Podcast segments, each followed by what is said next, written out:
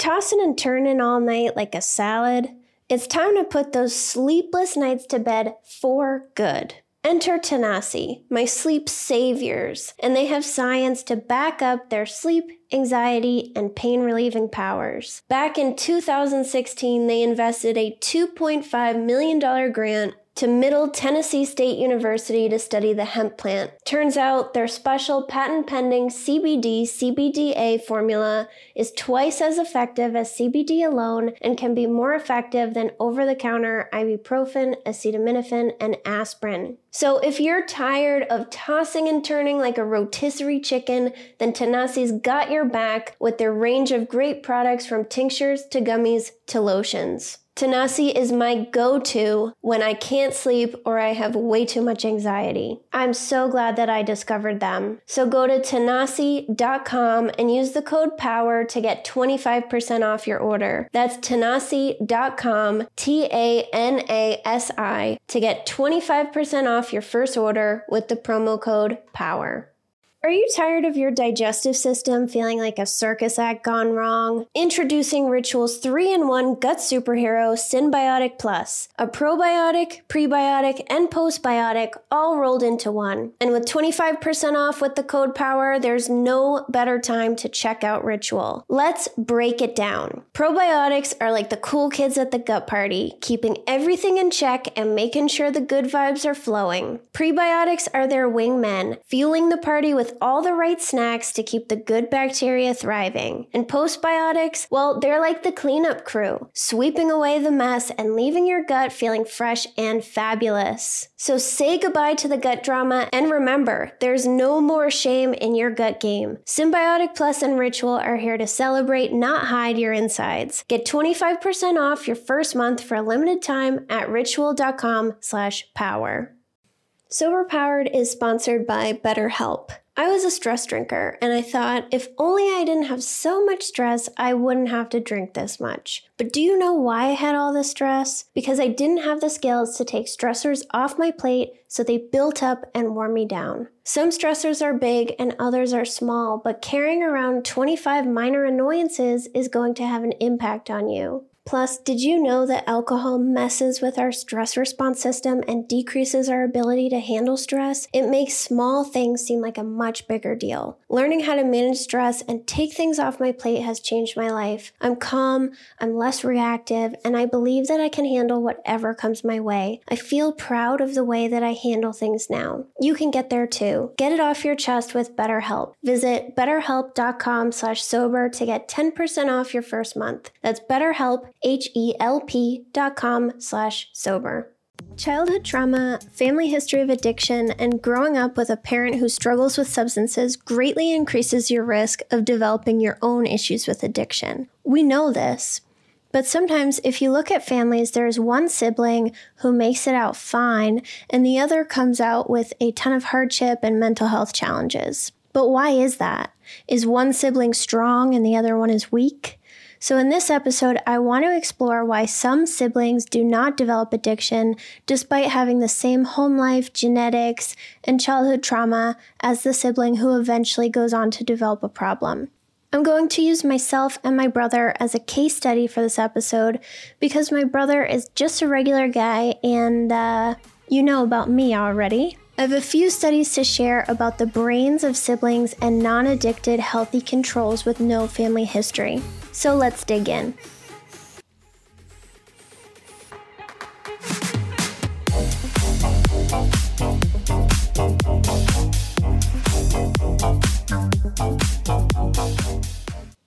One very interesting study published in 2012 in Science looked at the brains of 47 people with addiction, 49 of their non addicted siblings, and 50 healthy controls.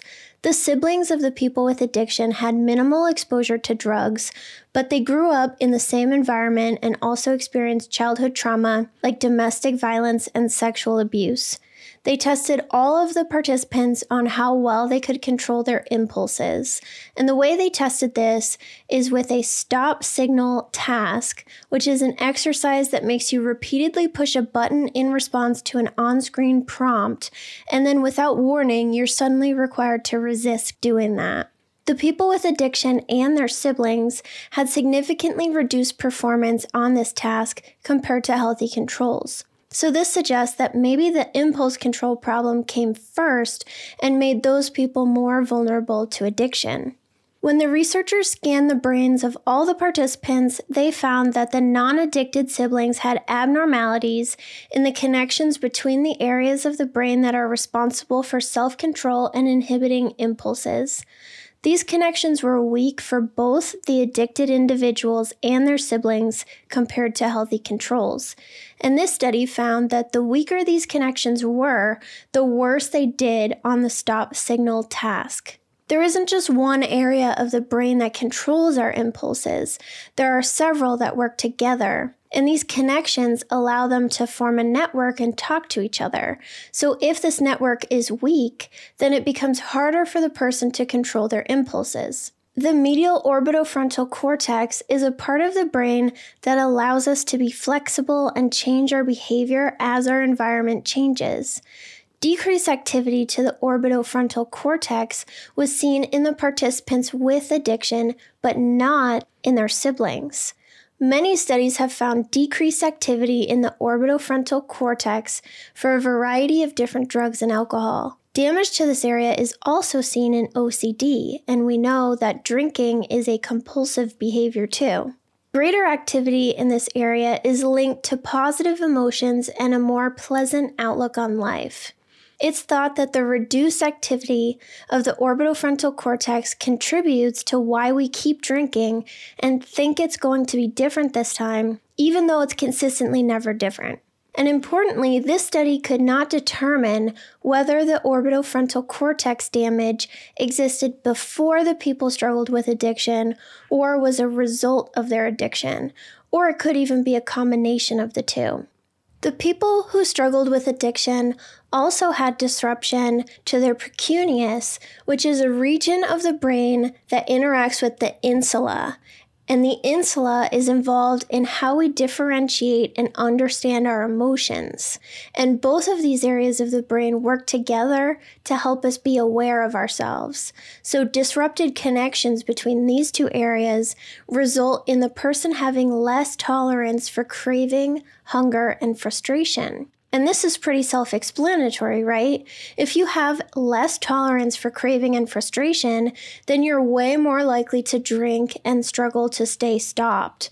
And lower tolerance for frustration means that triggers are going to be more powerful and intense, and you're more likely to feel overwhelmed. So, this was another difference in the brains of the people who are struggling with addiction. And the conclusions of this study are that there are some brain changes that occur from childhood trauma that make people more vulnerable to addiction, but it doesn't mean that you're doomed to develop an addiction no matter what. The siblings did not, despite struggling with impulse control. So somehow they developed more resilience and were more proactive than their siblings who struggled with addiction.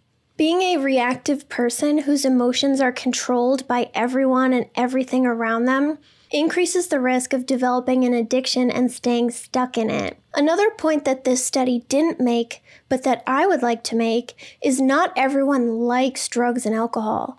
We talked back in episode 71 about how trauma may make drugs and alcohol feel more pleasurable. Some people think drugs and alcohol feel like the best thing ever, and other people think they feel fine. If alcohol feels better for you, then you're more likely to drink it. These non addicted siblings may struggle with something else besides drugs and alcohol. So, drugs and alcohol just may not do it for them as much as it does for the sibling that struggles with addiction. I always like to look at myself as a case study. So, if I can use my brother and I as an example here, since we both grew up in the same home and he doesn't struggle with alcohol in any way. Here are two critical ways that we differ, though, that I think influenced why I developed a problem and he did not. Alcohol feels like the best thing ever for me, and it feels fine for him. He drinks more for the taste than because it's super pleasurable. So that decreases his risk by a lot. And another huge difference is our partners. My husband liked to drink and party with me, and he grew up in a family who drank a lot. He thought daily drinking was normal, which is something he discussed when he was on this podcast in episode 32. When my husband and I got together, he liked to go out and drink. And when I started drinking heavily every day, he really didn't think it was weird and even participated most days. But my brother's fiance doesn't like alcohol. She doesn't really like the taste and she doesn't like the way the alcohol feels. I don't even think she's been drunk in her life ever. So, because of this, it's less likely for my brother to start partying every day. Is he just gonna start drinking every day when his fiance doesn't? The barrier to developing a problem is higher for him because of these two factors. In episode 74, we talked about resilience and how that protects people from developing a problem. And resilience is not the same thing as self control or inner strength.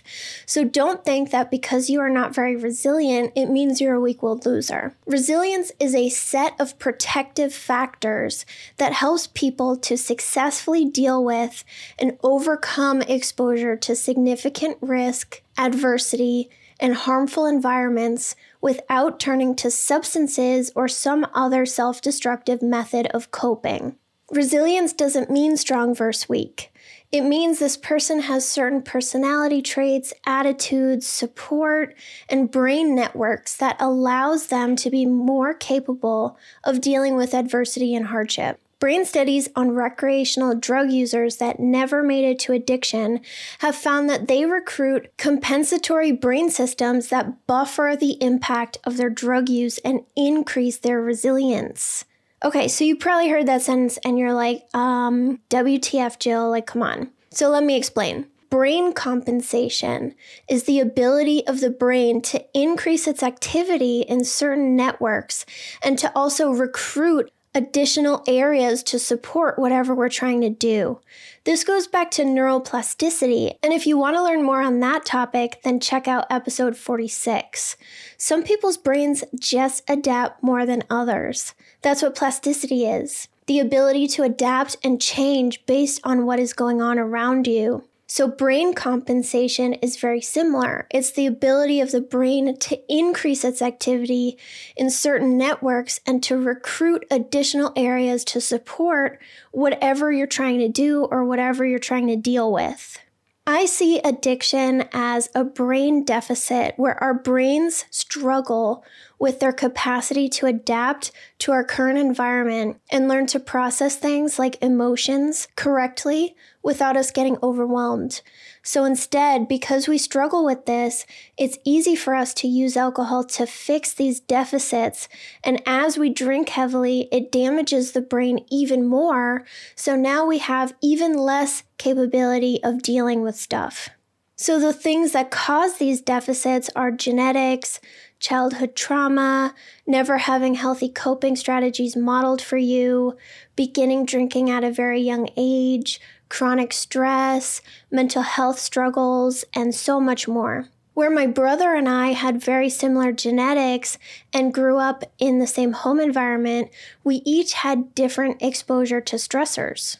And just because we grew up in the same home and have very similar genetics doesn't mean that our brains are wired the same. Maybe his brain is wired in a way that makes it more resilient than mine, and mine is more fixed and has trouble adapting. So, in last week's episode about shame, I joked around about how we have less cognitive control if we are prone to shame because being a guilt prone person has been shown to be linked to greater cognitive control and less impulsivity. We may be starting out with reduced cognitive control, but then when we blast our brains with alcohol, it weakens our cognitive control even more. My brother hasn't blasted his brain with alcohol.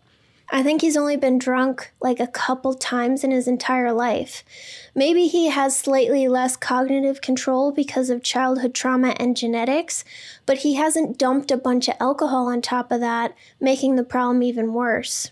A few studies on other psychiatric disorders, like bipolar disorder, have found specific connections in the brain that offer protection against developing the condition when family history is present. This suggests that similar neural networks could be found for alcohol use disorder, and we could potentially use these as biomarkers of who will be more resistant to developing an addiction, or in other words, who will be more resilient and who will be more at risk based on how their brain communicates with itself. A 2021 study published in Neuroimage Clinical looked at data from the Human Connectome Project with addicted individuals, their unaffected siblings, and healthy controls.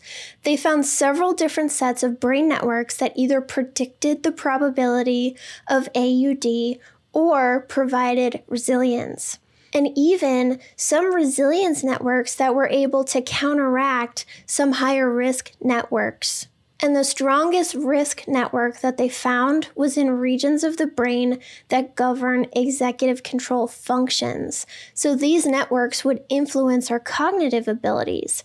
And remember, I said less cognitive control earlier. So here's some more evidence for that one. But also with cognitive flexibility, so your ability to adapt, and with inhibitory control. And here's one to make you feel better about yourself. The strongest correlation that they found was between certain types of intelligence, like working memory and reasoning skills, and the risk for AUD. So we're not all that bad. We're pretty intelligent too. Studies have found that people with addiction and their unaffected family members struggle with behavioral control, specifically with impulse control, anger, and aggression. So, I'll have to do another episode about risk and resilience brain networks. And I'm very interested overall in the topic of resilience. And I highly recommend checking out my episode on resilience if you haven't. It's episode 74. And remember, resilience doesn't mean strong person versus weak person. So I will leave you there. If you enjoyed this episode, I would really appreciate if you would share it with someone. And I will talk to you next week.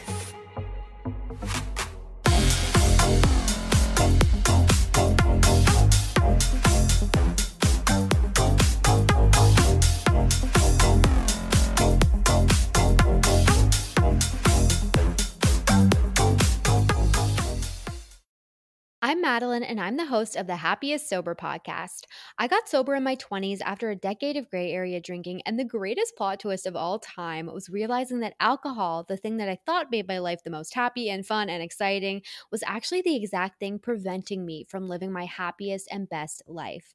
My mom is 40 years sober, and she joins me on my podcast very often. I like to call her my part time co host, and I also bring you solo episodes where I share my top tips, tricks, and mindset shifts in sobriety, and lots of how how to's for navigating all the things sober from weddings to parties to holidays to bachelorette parties to trips. I'm also joined by so many guests who come on and share their sober stories, and they're all so, so inspiring.